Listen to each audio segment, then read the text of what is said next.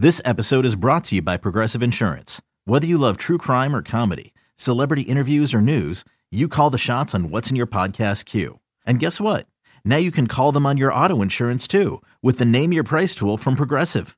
It works just the way it sounds. You tell Progressive how much you want to pay for car insurance, and they'll show you coverage options that fit your budget. Get your quote today at progressive.com to join the over 28 million drivers who trust Progressive. Progressive Casualty Insurance Company and Affiliates. Price and coverage match limited by state law. The Rays Radio Network proudly presents This Week in Rays Baseball. Here's your host, Neil Solondz.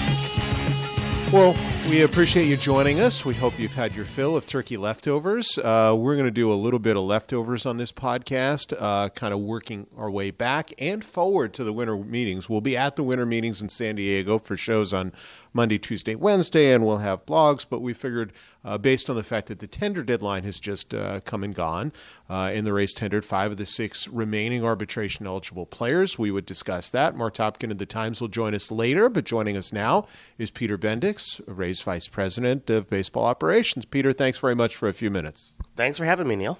Let's kind of backtrack first of all, because um, it, you know we said five out of six players were tendered, but really you had nine. Um, the initial decision was made on Matt Duffy, and we discussed that in the last podcast. Um, but then uh, there were two moves made before you even got to yesterday, and that was Jesus Aguilar, who eventually was picked up by the Marlins via waivers. You got Brian O'Grady in a trade from the Reds, and then decided to make a move on Mike Zunino after Travis d'Arnaud had signed with Atlanta. Walk us through that, and then kind of how that led into um, the the remaining decisions that you had to make? Sure. Well, each of those decisions is made somewhat in a vacuum, but not entirely. When you have a 40 man roster, you only have 40 spots that you can play with. In the offseason, there's no 60 day DL for guys who are hurt. There's no other ways that you can create roster spots. So some of those decisions are made kind of with the future in mind, of not just what we need now, but what we might need in the future. So, for instance, I'll start with Heredia. Uh, we really appreciate what he brought to the club last year and hope there's some way that we can potentially bring him back. But at this point, we thought we were better off opening up that roster spot for what something that might happen in the future while we retain the ability to potentially re sign Heredia to a deal at some point in the offseason. Um, he brings a lot to the team, both on and off the field. Uh, but at the same time, we have a very crowded 40 man roster. We have a lot of players competing for playing time, and we weren't able to offer him a spot right now, but we don't want to close the door in the future. Sure. And, you know, since that was the one move that you guys made from a tender standpoint, there are a lot of outfielders without discussing names via free agency. So to tender a guy and then have to non tender him because you think you've upgraded the spot didn't make a whole lot of sense. That's right, yeah. And that tender decision, while not entirely final, it does lock you into using him for a roster spot for at least a couple of weeks. It locks you into a certain amount of money that you owe the player, even if you want to cut him at a later point. Whereas non tendering him makes him a free agent. He can sign with other teams, but he can also re sign here, depending on what we want, what he wants, etc. Let's back up and look at the other decisions that were made before the tender deadline uh, because we really haven't discussed them. First, getting Brian O'Grady from the Reds. Um, what was the thought process in acquiring him once he hit the uh, the the DFA wire, so to speak, in, in, claim in making that small trade for him, and then how did that fit into the decision on Jesus Aguilar?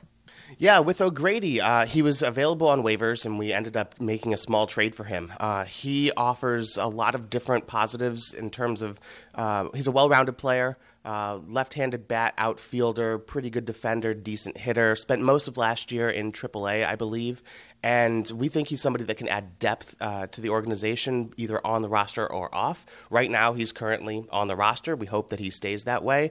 Uh, our outfield depth isn't great, which is, I know, ironic considering we just non tendered Heredia, but it is something we're looking more towards the future with somebody like O'Grady, who has much less major league experience, but has potentially more, more potential for the future.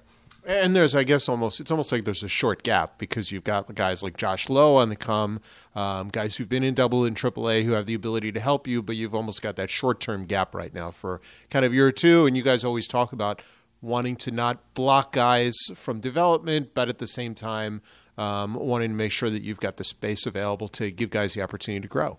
Absolutely, and depth is always going to be very important for us. I think it's one of the ways that we can compete with the teams with a lot more resources than us. Is they might have a better top three, four, five players than we do, but we're going to use our entire 40-man roster. We're going to use our entire Durham team. We're going to bring guys up to the big leagues when they've earned opportunity, and those guys that most people might not have heard of are what allow us to gain an advantage over New York or Boston because our 30th, 35th 40th, 45th guys are all a lot better than New York's or Boston's, or at least that's what we're hoping for. The decision, obviously, when you got O'Grady, um, led Jesus Aguilar to be DFA'd. He eventually was claimed by the Marlins. Um, was it more about opportunity for him, him being positionally locked, first base DH? What kind of went into his particular move? Yeah, I think there's a lot of that was about opportunity. Um, Jesus did a great job for us last year. I think he was instrumental in the run that we made in the second half of the season, but he has some limitations in terms of his defensive ability, um, uh, being locked into first base or DH, like you said. The right handed bat is useful, but as we saw, the power wasn't fantastic. It wasn't necessarily enough where we could easily see him, for instance, starting at first base over Ji-Man Choi or over a Nate Lowe or something like that. And so, again, it was the case where we like the player and we like what he was able to do for us, but it was hard to see the playing time, and we didn't necessarily want to lock ourselves into that. Didn't think it was fair to the player, and didn't think it was the best thing for us. And you still have uh, a couple of right-handed bats, um, several of them, in fact, on the 40 man in Mike Brosseau, in Yandy Diaz, who can go from third to first, and Kevin Padlo too. Absolutely, yeah. And again, this I think speaks to our depth. And I think there's players who are on the fringes of our roster that probably have a lot more opportunities elsewhere. And I think that's a good thing for us. And potentially, there's times when it's a good thing for the player to go elsewhere and be able to have those opportunities. Kind of the, the big move before the tender deadline was the decision to to uh, agree to terms with Mike Zunino. Give us an idea how that came about and why you guys went that route. Um, obviously, Travis d'Arnaud ended up going to Atlanta um, right before that. Yeah, with Zunino, um, obviously he was coming off of a very tough offensive year, and we know that. Everybody knows that. Mike knows that, and he's working hard to improve for next year. But he was also coming off of an excellent defensive year, and really good defensive catchers are hard to find. And Mike really worked well with our pitching staff, with our pitching coaches, did a fantastic job behind the plate. And to be honest, we're betting on an offensive bounce back. Not necessarily to be the best hitter in the lineup or hit cleanup every day, but if you look at his career, Mike has been a pretty solid hitter for a catcher. It's a low batting average, but he offers some power, some pop for a catcher. He's gone through tough seasons before and been able to bounce back. The defense stayed really, really strong. So we're betting on the offense being a little better, the defense maintaining at a high level, and uh, we think that's that's what we're built on. We're built on pitching and defense anyway. Do you think that uh, also a second year where maybe all the focus in spring training was learning a new staff, where this, at least this spring, he goes in knowing most of the staff at this point, makes it easier to focus on the offense a little bit more? Oh, 100%. I'm sure he's going to feel a lot more comfortable knowing what we're wanting to, what we're asking from him, knowing our staff, knowing our coaches, etc. And it's interesting, we were talking the other day. Um, I think Mike is the first returning catcher that we're going to have for multiple years since maybe Jose Molina. I haven't actually fact checked that, so that might be incorrect. But the point is, we've had a lot of turnover at catcher, and catcher is a spot where familiarity really does matter. We're not going to have a ton of turnover with our pitching staff this year and with Mike. He's going to have worked with almost everybody before. I agree with you. I think that could take some pressure off of his offense. You touched on Guillermo Heredia. That that was the uh, really not the decision, but the move you guys made at the tender deadline. You did tender Chaz Roe, and I did want to touch on that. Can you kind of walk us through the thought process? Obviously, he finished strong. He's been the the guy who's given you the most appearances over the last few years. What went into the decision to tender him for 2020? I think you just said it yourself. He finished incredibly strong. Um, he made some improvements in the second half of the season. He moved on the rubber against righties and lefties. He added a cutter kind of in between his slider and fastball that was very effective and he was really strong down the stretch. And we've always really appreciated what Chaz can do. He's obviously very, very strong against right handed hitters. Trust him against any right handed hitter in baseball. And he's shown ability to improve against left handed hitters. And that's the key, considering the three batter minimum is going to go into effect next year. And we feel very comfortable with Chaz running through a string of right, left, right, or something like that, and think that he's as good as anyone in baseball against right handed hitter. Is does the fact you mentioned the three batter minimum? Does the fact that you can still use a guy to finish an inning if it's less than three batters, and the fact that you're now maybe carrying an extra pitcher throughout the course of the season with a 26 man roster make it a little easier to carry someone who's a little more maybe maybe not a specialist but certainly leans one hand over the other I think the 26th roster spot is definitely going to lead to uh, some interesting decisions that might not have happened in the past. Potentially, one of them being carrying some uh, someone who's more of a specialist. Um, I also think the three batter minimum, where it doesn't come into play if you get the last out of the inning is going to be fascinating. It's going to lead to some really interesting managerial decisions. For instance, do you bring in someone like Chaz Roe to face a right handed hitter with two outs with someone like Rafael Devers on deck? If he gets the hitter, right-handed hitter out, great, you're out of the inning. If not, he has to face the really good lefty. That's why Kevin Cash gets the big bucks and I don't. Um, and you guys still will get some bucks to figure out what to do, you know, going into next year. And the winter meetings are coming up, and I want to touch on that, which are in San Diego this year. How much of the discussions that have gone on the last week or two will lead further or have been kind of a preview for what's to come? How how deep into discussions are you, and how active do you guys think as a group these winter meetings will be compared to others?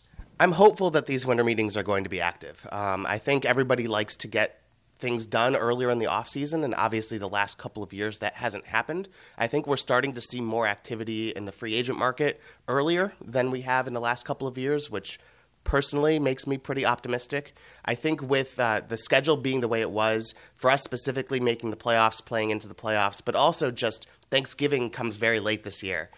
The winter meetings are as late as they can be this year. I think teams are really just now getting into the swing of the offseason. So I'm really hopeful that this week will set a lot of uh, foundation and that next week in the winter meetings there will be all sorts of activity. But it's really hard to predict. There's years where I fully expect a ton of moves in the winter meetings and nothing happens. And there's years where I expect it to be quiet and sleepy and there's a flurry of moves.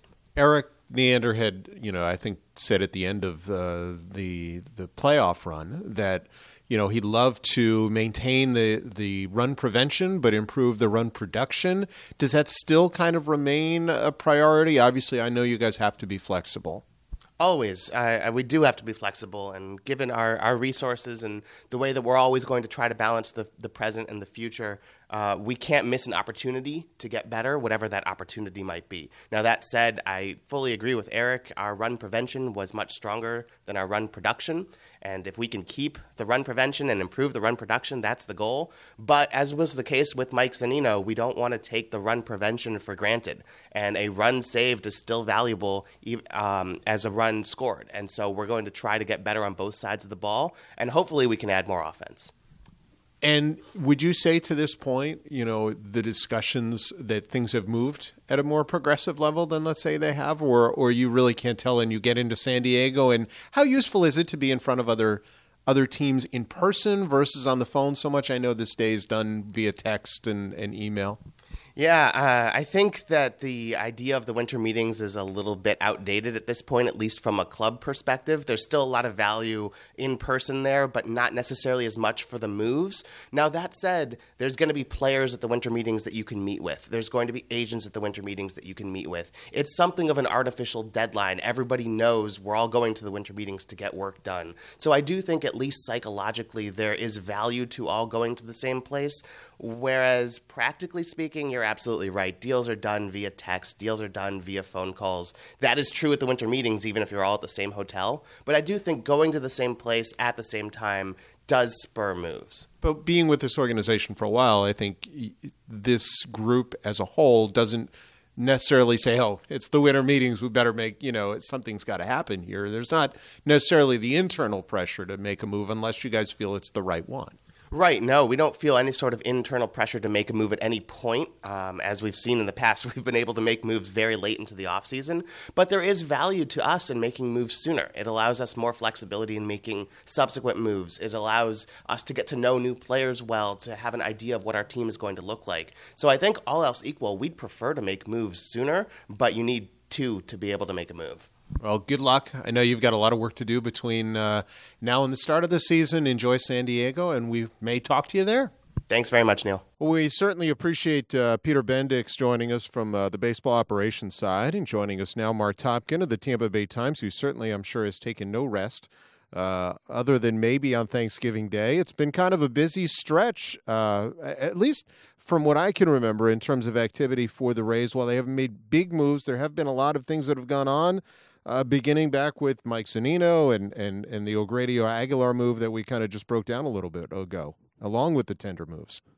It just never seems to end, and that's part of what makes baseball, you know, such a fun sport for people to follow. And and I know, know, you and I talk a lot about, you know, what they might do, what they could do, and and I think you know fans do that as well. Uh, Mark, give us a feel for, um, you know, in, in your mind, it, it, as you mentioned, it's it's kind of the never-ending off season. But has anything to this point surprised you in the last couple weeks? Um, be it the DFA move with Jesus Aguilar, be it um, the decision to uh, bring back Mike Zunino after they weren't able to come to terms on Travis d'Arnaud, the Guillermo Heredia decision, anything like that surprise you at all? I mean, nothing I would classify as a huge shock. I, I think we all uh, had a feeling that Travis d'Arnaud had earned himself a, a hefty raise with his performance.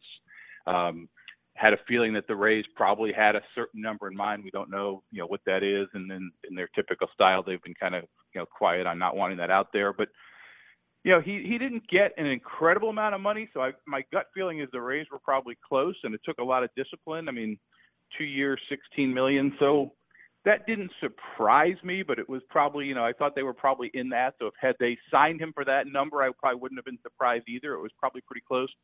Pivoting back to to Zunino makes sense. They would have done if had they not done that and non-tendered him or, or traded him, you know, for a, a low, you know, return on the dollar, so to speak they would have been left very bare catching wise with only Michael Perez, who's played really only a handful of games in the big leagues, and I don't think they would have been comfortable with that as much as they rely on catching and defense first catching. So that's kind of what the heart of the the Zunino decision was, and nothing else really surprised me. I mean, Aguilar didn't really impress anybody. I, I thought, you know, they might have thought this was another Ji-Man Choi situation where, you know, given time, maybe they could have gotten more out of him.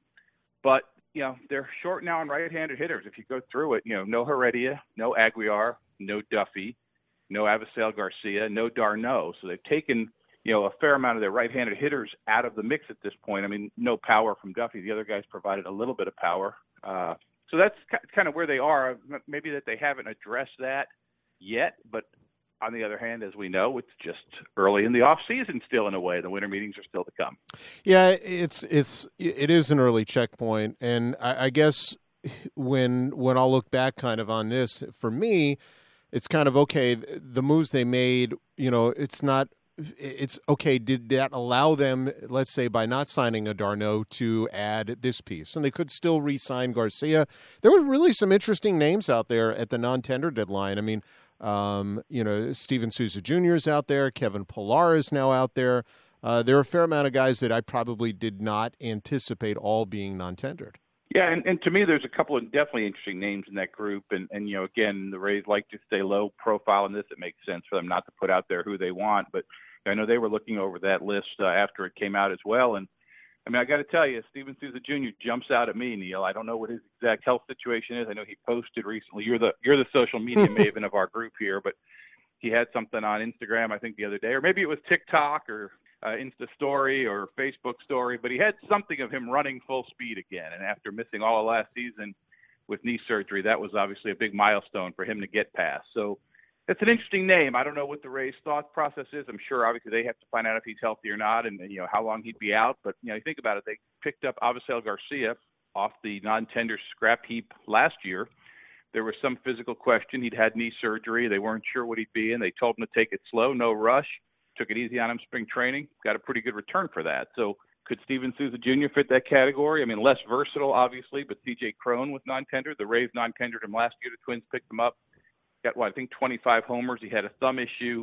What's his health status? You know, could he be available on a mm-hmm. low buy situation? So I think there's some possibilities out there. Uh, you know, you mentioned a couple others, and, and I think there are some guys that the Rays will definitely look at, and, and then you know they're all going to want roster spots. Getting rid of Heredia uh, at the non-tender deadline it really wasn't a financial thing. I mean, a minimum wage player is going to make 563. Heredia was projected at 1.1, so there's that wasn't a financial thing. That may have been a roster spot thing as much as anything. It also would allow them to take part in the Rule Five draft if they want to. It does. Um, you know, I think more so it allows them to be kind of be active. All these there were there were probably more non-tenders this year than any other. Does the flood of additional free agents in the market help the Rays just because there are guys that maybe are more likely to fall to Tampa Bay? Is that is that a way to look at it from a Rays perspective?